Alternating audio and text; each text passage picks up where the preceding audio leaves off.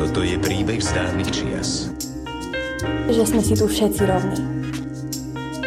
Že nás pán Bůh udělal všechny stejné. Tak čo budeme robiť? Hm? No práve. Dobrý deň, milé podcasterky, milí podcastery. Sme tu s novým dielom nášho podcastu No práve. Po poslednej epizóde, v ktorej sme sa rozprávali s bývalou predsedkyňou vlády, dnes pokračujeme v sérii rozhovorov pod názvom Ľudské práva v zajati politiky.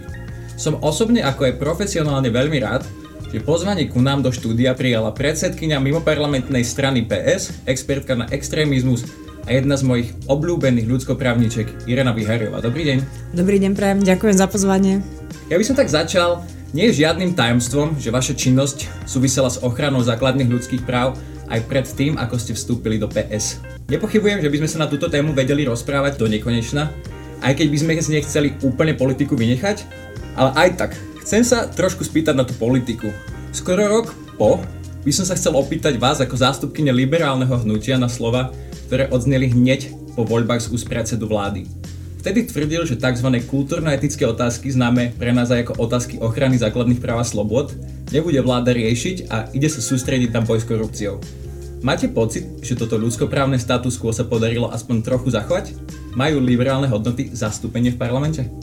Ja by som bola veľmi nerada, keby sa zachovávala taká tá nešťastná tradícia, kedy sa ľudskoprávne hodnoty a vôbec ľudské práva veľmi redukujú povedzme na klasické tie kultúrno-etické vojny, ako ste to aj vycitovali, pretože to je naozaj široká škála práv a týka sa tak sociálnych práv, týka sa prístupu k spravodlivosti a, a práve aj tá pandemická doba nám ukázala, ako veľmi sme v tejto časti a v tejto časti agendy ľudských práv zaostávajúci.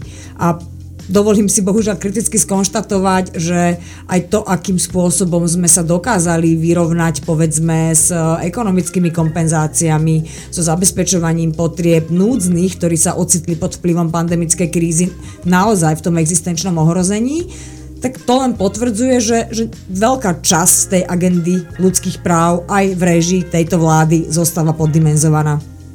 Úplne rozumiem, že teda úlohou opozície je trošku, nazvime to rýpať alebo kritizovať, tak v ušom ako aj širšom zmysle opozície, nemyslím teda len, len tých, čo sú v parlamente.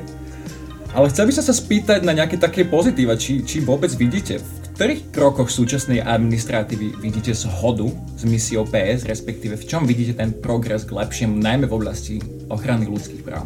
Ja určite môžem s celkom čistým svedomím pochváliť prácu pani ministerky spravodlivosti e, Kolíkovej, ktorá sa snaží o očistú súdnictva, pretože som pred chvíľkou povedala, že tým ľudským právam patrí aj prístup spravodlivosti a myslím, že toto je to, o čo sa ona e, usilovne snaží. Takisto by som si dovolila nejaké také tie čiastkové veci spomenúť, ako je povedzme zlepšenie činností orgánov činných trestnom konaní, kedy sme svedkami toho, že sa vláda snaží rozviazať e, týmto orgánom ruky. Na druhej strane buďme veľmi obozretní, pretože aj v takýchto prípadoch vždy musia platiť o, tie základné princípy právneho štátu, prezumcia neviny a vôbec všetky tie úkony, ktoré vďaka teda súčasnému o, súdnictvu a súčasným pravidlám trestného práva nás odlišujú od barbarov, by mali byť naďalej aj vo vzťahu k tým najväčším zločincom zachované. Takže tu si na jednej strane vážim ten boj proti korupcii, na druhej strane veľmi apelujem apelujem na to, aby boli pri ňom zachované všetky tie výsady a zásady, ktoré, ako som povedala, nás odlišili od barbarov a sú garanciou právneho štátu. Ďakujem veľmi pekne za toto zhrnutie. Vidíme, že dá sa niečo aj pochváliť a dajú sa veci aj akože pozitívne vnímať. Jedno z vecí, ktoré sa ale stále vyriešiť nepodarilo, je ten slon v miestnosti, respektíve neonacista v parlamente. Myslím si, že vaše osobné postoje a postoje PS voči extrémistom a neonacistickej scéne sú celkom známe preto by som sa chcel vo svetle udalosti posledných dní opýtať takto priamo osobne. Tešíte sa z rozpadu SNS? V čom vidíte pozitíva tohto kroku pre Slovensko a čoho sa naopak obávate? Toto je veľmi zaujímavá otázka a má také dve roviny. Jedna je, že nemôžeme stotožňovať extrémizmus výlučne s nejakou konkrétnou politickou stranou, pretože z tej mojej odbornej praxe viem na x príkladoch doložiť, že vždy existuje nejaký typ dopytu ktorý vygeneruje takúto stranu a potom samozrejme sú to spojené nádoby, je takáto strana svojou retorikou a agendou podnecuje dopyt po takejto politike, čiže akokoľvek by sa vyvinul osud tejto strany, tak my ešte stále máme čo robiť e, práve s tou verejnou mienkou a dopytovaním sa po takomto type politiky. A to je potom bez ohľadu na to, či taká strana existuje alebo nie stále rovnaký problém, to za prvé.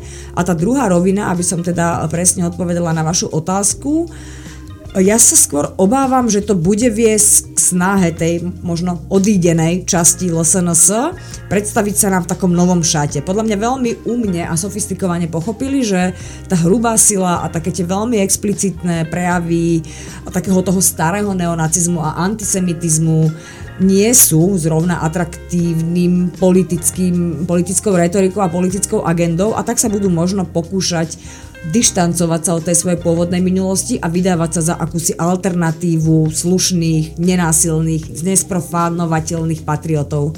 A v tomto vidím práve, že veľmi veľké riziko.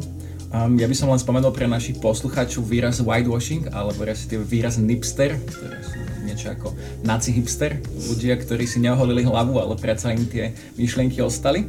A dúfame teda, že frustrácia, ktorá v spoločnosti je, vyústi do iných záverov, ako je vznik nových silných neonacistických strán.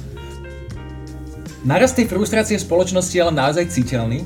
Sú isté subjekty, ktoré túto nestabilitu okrem samozrejme neonacistov chcú využiť vo svoj prospech.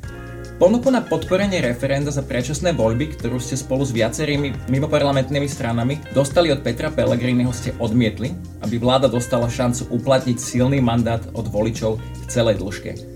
Máte ale v strane dohodnutý scenár, alebo máte nakreslenú tú pomyselnú čiaru, po ktorej prekročení by ste boli za vyhlásenie predčasných volieb? Čomu by sa podľa vás mali zástupcovia a zástupkyne súčasnej administratívy vyvarovať, aby k tým predčasným voľbám nemuselo prísť? Viem úplne úprimne, že my sme nikdy neboli uh, v tej pozícii, ktorí by mali záujem, hej, teda ťahať súčasných predstaviteľov vlády zo svojich stoličiek, napriek tomu, že my sme sa teda do parlamentu nedostali, naozaj úprimne sme nikdy necítili tú zášť a prijali sme si tú zmenu a aj sme tomu do istej doby verili, že sú schopní ho nastoliť a prinavrátiť aj tým, ktorí ste spomenuli ako frustrovaných, dôveru štáda, dôveru v inštitúcie. Mám pocit, že tu nás sa nám to nie veľmi teda šťastne darí. Niekedy mám pocit, že to až vedie a kontraproduktívnemu účinku, ale nemali sme ambíciu naozaj volať po predčasných voľbách. Rešpektujeme to, že e, táto vláda získala skutočne silný mandát.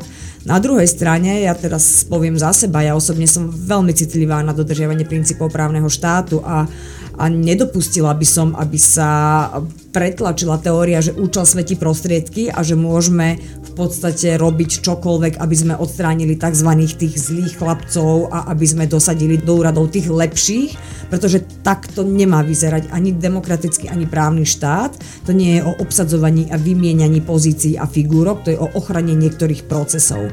A ako náhle by som začala mať dojem, a teraz nie dojem na emóciu, ale taký ten odborný názor, že práve tu sa začína rúcať ten právny štát, kedy nedodržujeme postupy, kedy deformujeme inštitúcie podľa toho, aby sme si tam dosadili vlastných ľudí, je pre mňa takým veľmi silným výkričníkom. Nehovorím ani nechcem hovoriť, že to je tá pomyselná červená čiara, kedy by sme vyšli na barikády a, a volali po predčasných voľbách, ale ja si myslím, že je celkom na mieste, ak odoznie táto kritická pandemická situácia, aby sme si akési vysvedčenie vypýtali, aby sme si pýtali nejaké vystavenie účtov od súčasnej vlády, aj v kontexte toho, či zvládla pandémiu, aj v kontexte toho, či možno viac nevystavila zbytočne ľudí ohrozeniu zdravia, či naozaj zvládla zabezpečiť aj tie všetky ekonomické veci, ktoré ľudí privádzali na dlažbu.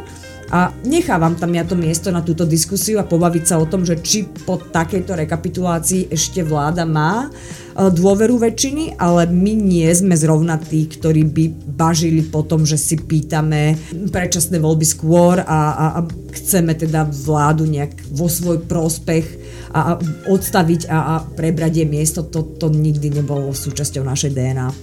Budem dúfať, že keď už sa to vysvedčenie bude vystavovať, že neprídeme na to, že tie medze, ktoré sa neprekračujú, boli prekračené a neupadneme do stavu, kedy človek človeku je vlkom a ľudskosť úplne z našej spoločnosti sa vytratí toto ma privádza k tej mojej poslednej a najobľúbenejšej otázke. Čo pre vás znamená pojem ľudskosť? To je veľmi krásna otázka, totižto Zvyčajne viete, ak sa človek správa solidárne, ak sa snaží byť empatický, ak e, sa dokáže obetovať, tak sa to začína chápať ako slabosť. Zvlášť ak teda hovoríme o politikoch, političkách a ja naopak chápem tú ľudskosť práve, že ako silu dokázať byť vzdielny, dokázať byť solidárny, dokázať byť empatický. Ja by som vám chcel poďakovať veľmi pekne za takúto odpoveď, ako aj za celý rozhovor, naozaj som si to užil. Ďakujem vám aj za váš čas a ochotu prísť do nášho podcastu. Budeme vám držať palce vo vašich budúcich aktivitách a dúfame, že tento rozhovor je len začiatkom nejakej našej ďalšej možnej spolupráce. Ďakujem aj vám, milé podcasterky a milí podcastery, že ste s nami ostali až do konca. Dnes sme sa rozprávali s predsedkyňou mimoparlamentného PS Irinou Biháriovou, ja som Jakub Popík a toto je podcast Slovenského národného strediska pre ľudské práva, no práve.